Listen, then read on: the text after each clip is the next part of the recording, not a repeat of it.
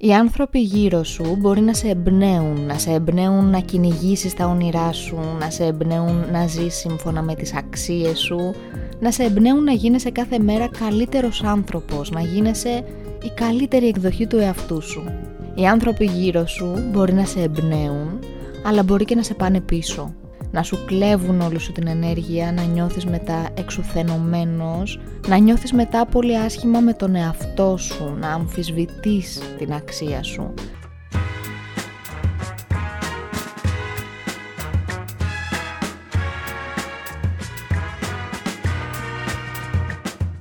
Καλώς ήρθες στο podcast Lukini Project. Είμαι η Λουκία Μιτσάκου, είμαι σύμβουλος προσωπικής ανάπτυξης και life coach και αυτό είναι ένα podcast προσωπικής ανάπτυξης που έχει σκοπό να προσφέρει έμπνευση και ψυχική ενδυνάμωση και μιλάμε για τεχνικές και εργαλεία που μας βοηθούν να βελτιώσουμε την ποιότητα της ζωής μας. Το Lukini Project έχει ως σκοπό να κάνει τον κόσμο καλύτερο με το να γνωρίσουμε καλύτερα τον εαυτό μας και φυσικά να μην ξεχνάμε πως πάντα υπάρχει λόγος για να χαμογελάμε.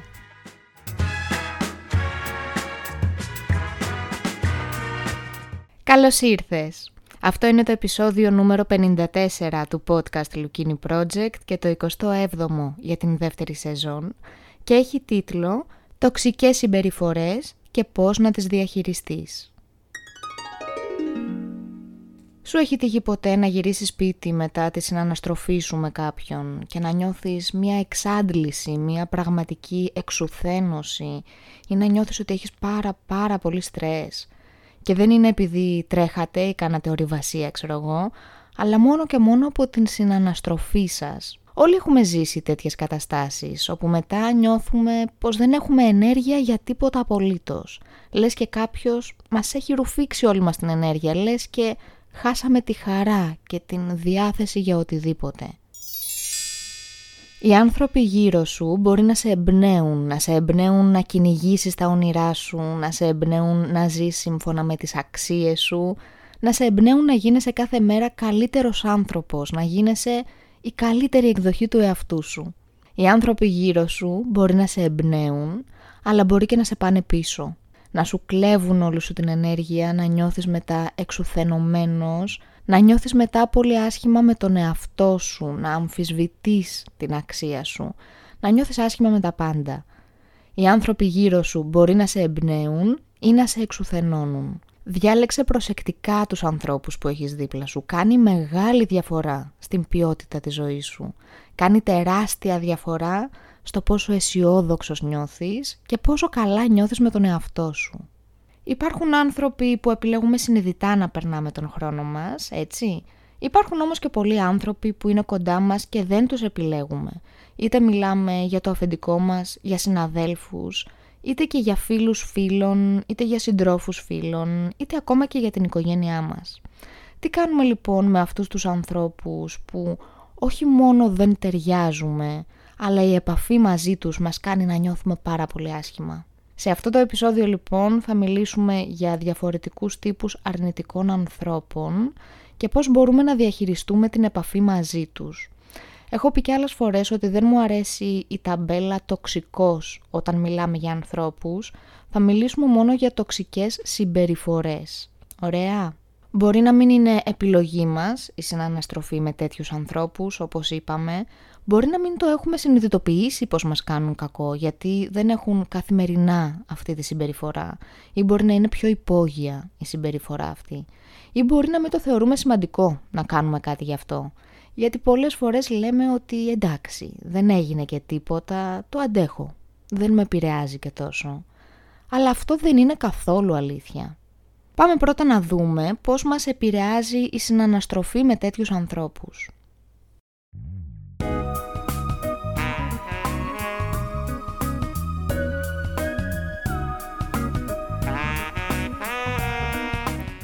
Πρώτα απ' όλα έχουμε την τάση να μιμούμαστε ασυνείδητα συμπεριφορές με τους ανθρώπους που περνάμε πολύ χρόνο μαζί.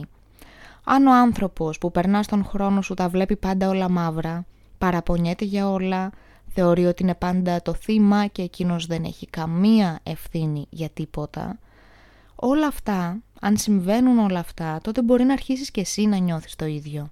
μπορεί να αρχίσεις και εσύ να παραπονιέσαι για όλα και να έχεις παρόμοιες συμπεριφορές. Μπορεί να αλλάξει η αντίληψη που έχεις για τον κόσμο. Και επίσης αυτή η συνεχόμενη αρνητικότητα μπορεί να οδηγήσει σύμφωνα με έρευνες σε επιθετικότητα, σε επιθετικότητα σε άλλους ανθρώπους, σε άσχετους ανθρώπους. Εκτός αυτού τίθεται και ζήτημα υγείας. Ναι, υγείας, πραγματικά. Έχουν γίνει αρκετές έρευνες που μας λένε πως η συναναστροφή μας με τέτοιους ανθρώπους κάνει κακό στην υγεία και εξασθενεί το νοσοποιητικό μας σύστημα. Είτε μιλάμε για σοβαρά προβλήματα υγείας ή για την τάση να κρυώνουμε πολύ πιο συχνά, είναι κάτι που πρέπει να λαμβάνουμε πολύ σοβαρά υπόψη μας. Η έκθεση σε ερεθίσματα που προκαλούν δυσάρεστα, αρνητικά αν θες, συναισθήματα, η έκθεση δηλαδή όταν συναναστρεφόμαστε ανθρώπους με τέτοιες συμπεριφορές, οδηγεί τον εγκέφαλό μας σε μία αγχώδη αντίδραση θα λέγαμε, δηλαδή τον γεμίζει με στρες. Και η έκθεση ακόμα και για λίγο καιρό του εγκεφάλου μας σε τέτοια επίπεδα στρες θέτουν σε κίνδυνο τους νευρώνες στον υπόκαμπο και ο μεγάλος χρόνος, οι εβδομάδες, οι μήνες σε μια τέτοια έκθεση μπορούν να κάνουν ζημιά στα εγκεφαλικά κύτταρα. Δηλαδή δεν είναι απλώς πως μας χαλάνε την διάθεση αυτές οι συμπεριφορές. Κάνουν κακό στον εγκέφαλό μας. Κάνουν κακό στην υγεία μας. Και μία πολύ σημαντική σημείωση. Κάποιοι άνθρωποι μπορεί να είναι δύσκολοι ή ενοχλητικοί ή να μην ταιριάζουμε καθόλου μαζί τους και να μας πάνε τα νεύρα. Έτσι δεν είναι, έχεις τέτοιους ανθρώπους κοντά σου; Αυτό δεν σημαίνει πως είναι αρνητικοί άνθρωποι με τοξικές συμπεριφορές που μας κάνουν κακό. Είναι πολύ σημαντικό να γίνει ένας σωστός διαχωρισμός ανάμεσα σε αυτές τις δύο κατηγορίες. Πάμε να δούμε μερικές χαρακτηριστικές τοξικές συμπεριφορές για να καταλάβεις τι εννοώ.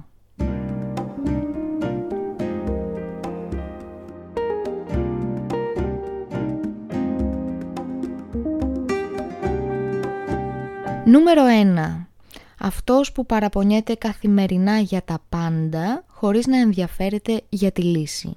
Είμαι σίγουρη πως γνωρίζεις αυτή τη συμπεριφορά. Είναι ο άνθρωπος που παραπονιέται πάντα για τα πάντα. Που όταν το ρωτάς τι κάνει και τον ρωτάς για τα νέα του, έχει να σου πει μόνο πόσο χάλια είναι όλα, πόσο απέσιο ήταν το φαγητό που παρήγγειλε, πόσο χάλια κοιμήθηκε, πόσο απέσια ήταν η μέρα του, η δουλειά του, πόσο απέσια είναι η εκάστοτε κυβέρνηση, οτιδήποτε. Και η αλήθεια είναι ότι όλοι μας έχουμε περάσει μέρες που τα βλέπουμε όλα μαύρα. Έτσι δεν είναι; Και θέλουμε να παραπονιόμαστε. Και θα ξαναπεράσουμε κιόλας τέτοιες μέρες. Εγώ όμως μιλάω για ένα μοτίβο συμπεριφοράς, για μια μόνιμη κατάσταση. Αν κάποιος το κάνει συνέχεια και δεν έχει να σου πει ποτέ ένα καλό πράγμα, τότε αυτό θα σε εξαντλήσει και θα σου προσθέσει πάρα πολύ στρες στη ζωή σου και θα αρχίσεις να βλέπεις και εσύ τα πράγματα έτσι. Επίσης, λοιπόν ξέρεις τι, όταν συναναστρέφεσαι με έναν τέτοιον άνθρωπο και γυρνάς μετά στο σπίτι σου, τι συμβαίνει, τι κάνεις; Δεν είναι ότι είσαι απλώς εξαντλημένος. Αρχίζεις και παραπονιέσαι κι εσύ. Αρχίζεις και παραπονιέσαι για εκείνον, για παράδειγμα, είτε σε άλλους ανθρώπους, είτε στον εαυτό σου. Γιατί αυτή η συμπεριφορά είναι άκρος μεταδοτική. Συχνά νιώθουμε υποχρεωμένοι να ακούμε αυτά τα παράπονα γιατί θέλουμε να βοηθήσουμε, να βρούμε μία λύση ή θέλουμε να βοηθήσουμε ώστε να τα πει ο άλλος και να ξεσπάσει γιατί τον αγαπάμε ή δεν θέλουμε να είμαστε αγενείς. Αλλά υπάρχει ένα όριο, υπάρχει μία διαχωριστική γραμμή ανάμεσα στο να έχεις συμπόνια και ενσυναίσθηση και να σε ρουφάει κάποιος στην αρνητική του αντίληψη και μετά εσύ να θέλεις μέρες για να συνέλθεις.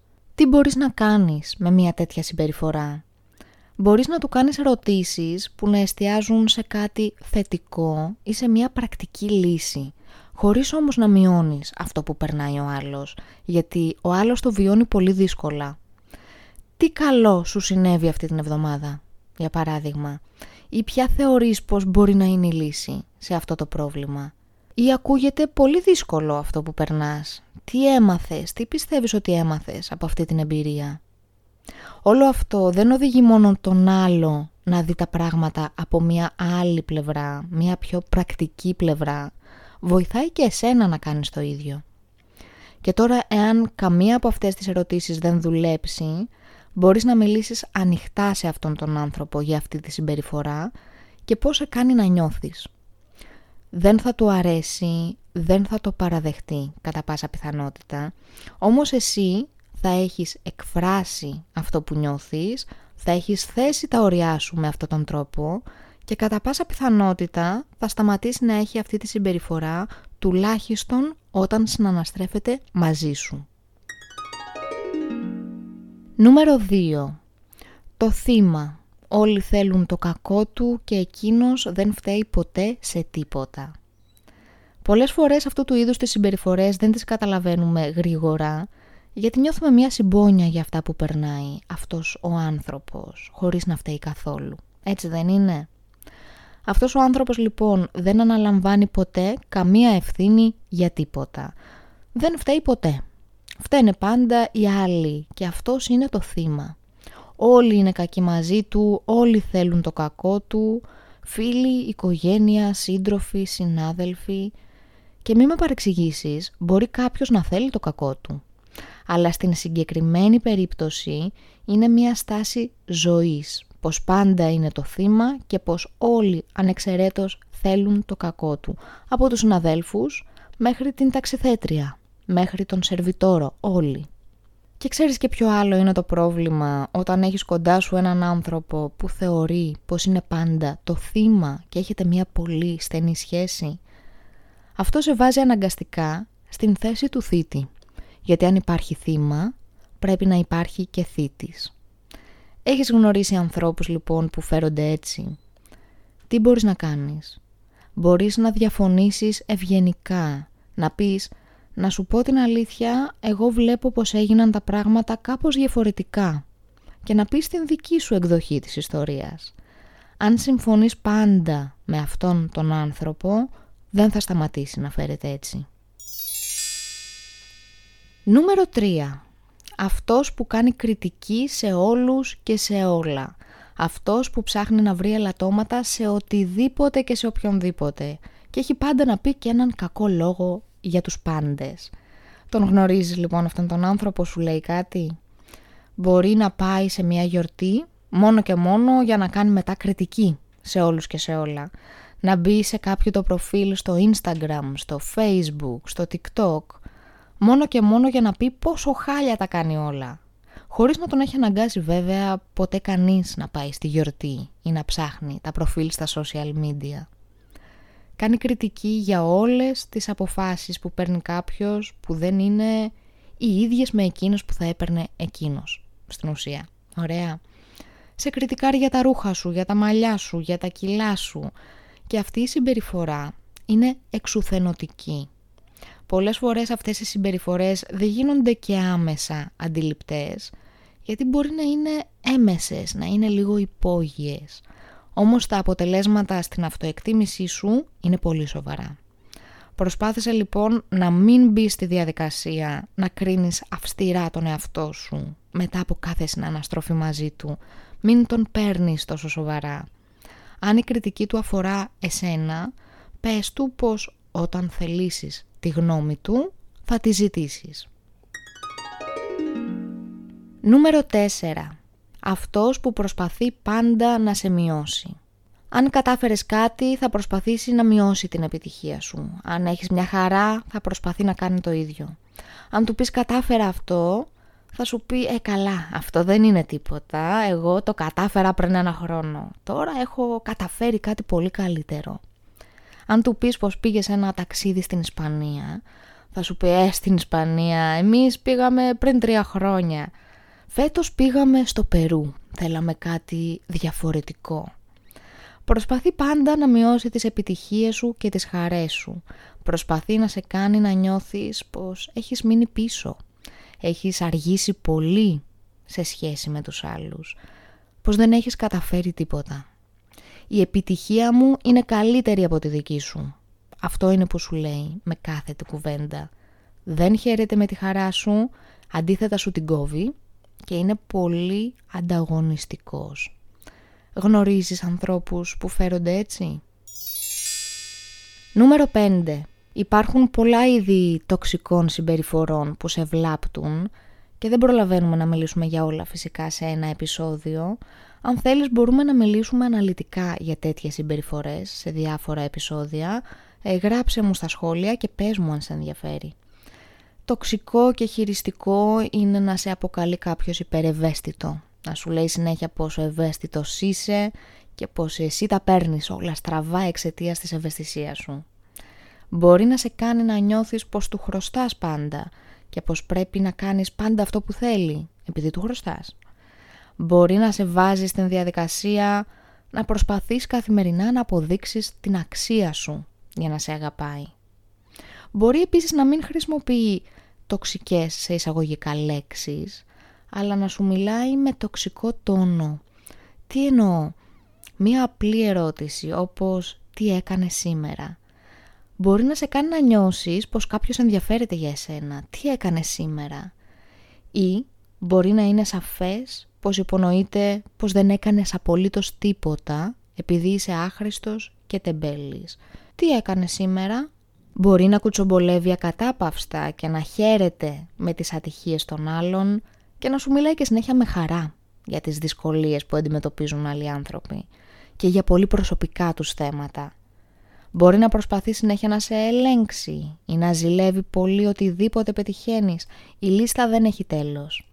Μιλήσαμε για κάποιους τύπους συμπεριφορών αναλυτικά για να καταλαβαίνεις για τι είδους συμπεριφορές μιλάμε όταν λέω τοξικές συμπεριφορές που σου ρουφάνε την ενέργεια, που σου προσθέτουν στρες, που σε κάνουν να νιώθεις πολύ άσχημα. Πώς διαχειρίζεσαι ανθρώπους με τοξικές συμπεριφορές; Πάμε να δούμε λίγο πιο πρακτικά το θέμα.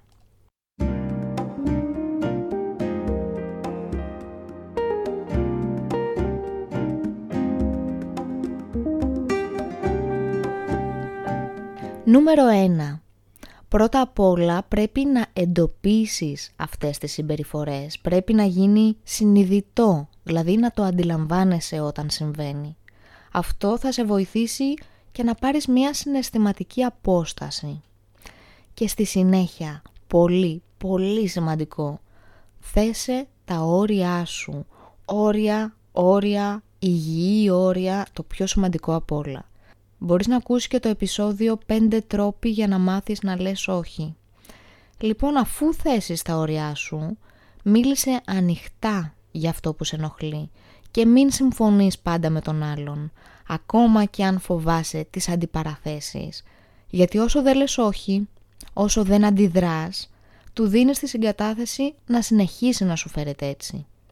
Μπορεί να είναι λίγο δύσκολο στην αρχή, ωραία, να είναι λίγο δύσκολο να πεις όχι, αλλά θέλει εξάσκηση και θα γίνεται όλο και πιο εύκολο και αυτό το υπόσχομαι. Μπορείς να πεις όχι, μπορείς να φύγεις και αν δεν μπορείς να φύγεις πρακτικά εκείνη τη στιγμή, μπορείς να δείξεις πως δεν είσαι διατεθειμένος να ακούσεις άλλα. Πως δεν είσαι διατεθειμένος να ανεχτείς αυτή τη συμπεριφορά άλλο. Νούμερο 2. Να θυμάσαι πως είσαι υπεύθυνος μόνο για τον εαυτό σου.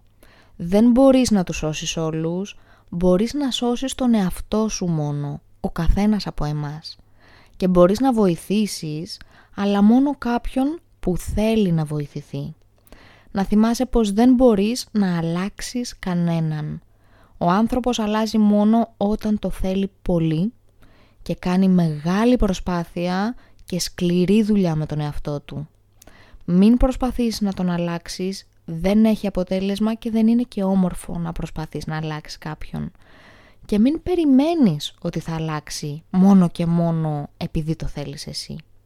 Μπορεί να θέλεις να βοηθήσεις κάποιον, αλλά για να αλλάξει η συμπεριφορά του και ο τρόπος που βλέπει τα πράγματα, πρέπει να το θέλει πολύ και να προσπαθήσει πολύ.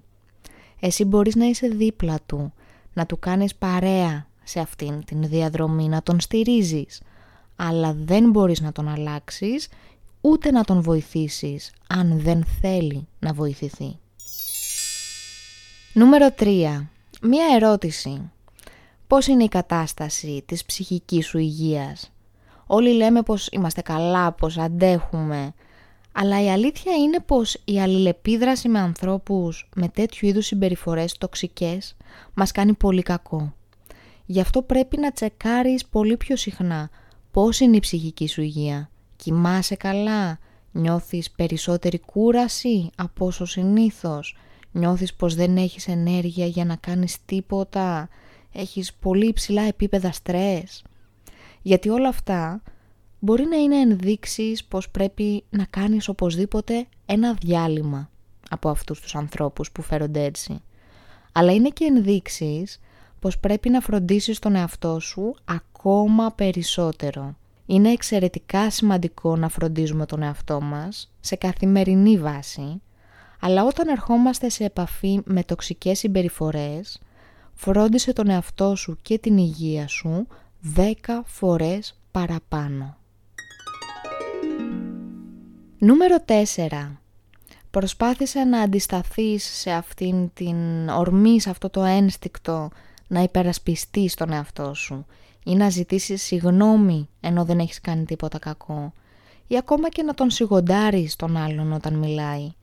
Πάρε μια απόσταση, μην τον αφήσεις να σε τραβήξει σε αυτό, μην του δώσεις αυτήν την δύναμη και μην νιώθεις ενοχές για συμπεριφορές που δεν έχουν να κάνουν καθόλου με σένα.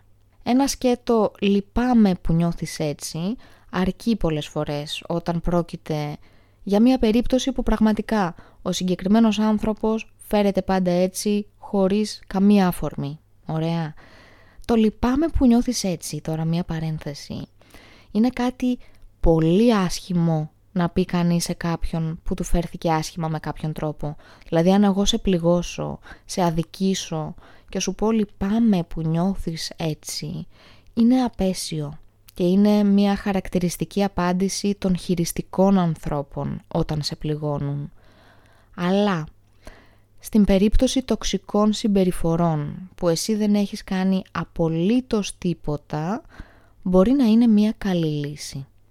Επίσης, αν κάποιος έχει αυτό το μοτίβο συμπεριφοράς και φέρεται έτσι πολύ άσχημα και σου προκαλεί πολύ άσχημα συναισθήματα, αυτό να ξέρεις ότι δεν σημαίνει ότι έχει πάντα άδικο και εσύ έχεις πάντα δίκιο.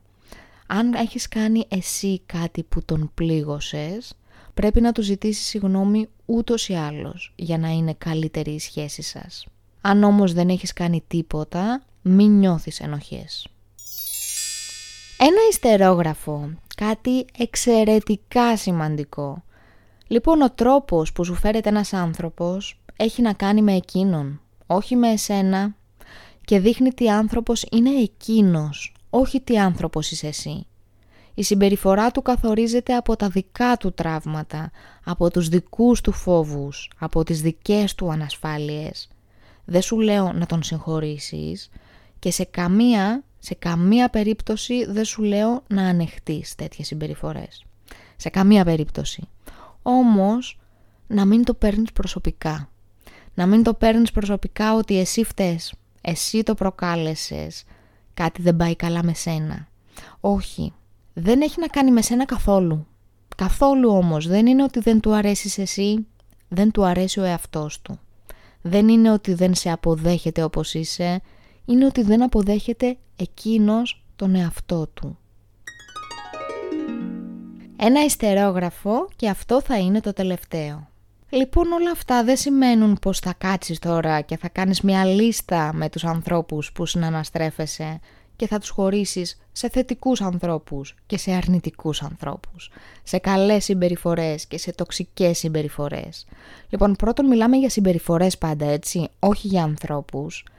Και δεύτερον, αυτό που έχει πραγματικά σημασία είναι να μπορείς να αναγνωρίζεις αυτά τα μοτίβα που σου κάνουν κακό και να κάνεις κάτι γι' αυτό. Και να φροντίζεις να περνάς τον χρόνο σου πάνω από το μισό του χρόνου σου. Θέλεις να βάλουμε ένα ποσοστό; Ωραία. Ένα 70% του χρόνου σου να το περνάς με ανθρώπους που σε εμπνέουν, που σε πάνε μπροστά, όχι πίσω, που σε ανεβάζουν και δεν σε βυθίζουν. Όμως, ένα όμως με κεφαλαία φαντάσου τώρα, όμως θέλω να θυμάσαι κάτι πολύ σημαντικό.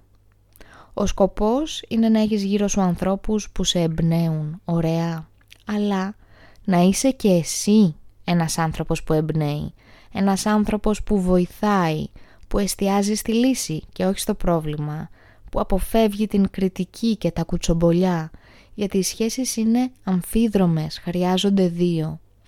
Γίνε εσύ ο φίλος που θέλεις να έχεις.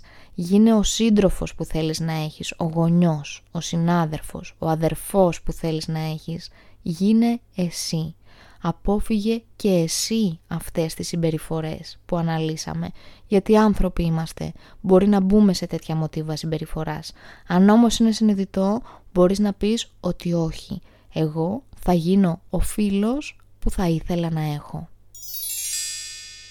Πώς θα τα λέμε, πώς θα επικοινωνούμε; Στο lukini.gr υπάρχουν όλα τα podcast, πολλά ακόμα άρθρα που μπορείς να διαβάσεις.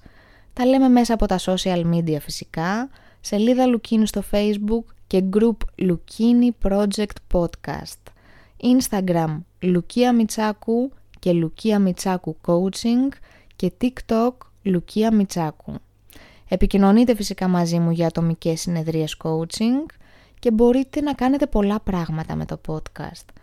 Να το κάνετε share στα social media, να κάνεις subscribe στο podcast στην εφαρμογή που το ακούς και να το κατεβάζεις κάθε φορά το επεισόδιο για να το ακούς εκτός σύνδεσης όποτε θέλεις, όταν είσαι στο δρόμο, στο τρέξιμο, χωρίς να πληρώνεις, ίντερνετ δηλαδή. Και μπορείς να προτείνεις αυτό το podcast σε κάποιον φίλο σου. Αν σου αρέσει το Lukini Project τώρα μπορείς να του δείξεις την αγάπη σου με το να πας στην εφαρμογή του Spotify από το κινητό σου και να το βαθμολογήσεις με 5 αστεράκια. Θα μου δώσει πάρα πολύ μεγάλη χαρά, θα κάνει μεγάλη διαφορά στο να μας βρουν και άλλοι άνθρωποι. Το ίδιο μπορείς να κάνεις και με το Apple Podcast. Και σε ευχαριστώ πάρα πάρα πάρα πολύ εκ των προτέρων. Είμαι η Λουκία Μιτσάκου και σας ευχαριστώ πάρα πολύ για την ακρόαση. Είμαι πραγματικά ευγνώμων, δεν το θεωρώ να ξέρετε καθόλου δεδομένο. Ευχαριστώ που ήσασταν εδώ και σήμερα, που ακούσατε ολόκληρο το επεισόδιο και που με εμπιστεύεστε με τον χρόνο σας και που φτιάξατε φυσικά χρόνο για να ασχοληθείτε με την προσωπική σας ανάπτυξη, για να μάθετε κάτι καινούριο, για να σκεφτείτε κάτι καινούριο. Ένα τεράστιο μπράβο από εμένα, ένα τεράστιο ευχαριστώ. Τα λέμε πάλι την τρίτη με το καινούριο μας επεισόδιο. Είναι πολύ σημαντικό να αναγνωρίζουμε αυτές τις τοξικές συμπεριφορές που μας κάνουν κακό και να απομακρυνόμαστε από αυτές και να ξέρουμε πώς να τις διαχειριστούμε και είναι εξίσου σημαντικό να μην είμαστε εμείς αυτοί που έχουν αυτές τις τοξικές συμπεριφορές προς τους άλλους. Να το αναγνωρίζουμε και στον εαυτό μας και να το σταματάμε. Να είστε καλά, να προσέχετε τον εαυτό σας και να μην ξεχνάμε πως πάντα υπάρχει λόγος για να χαμογελάμε. Και από εμένα, φίλοι, μεγάλο.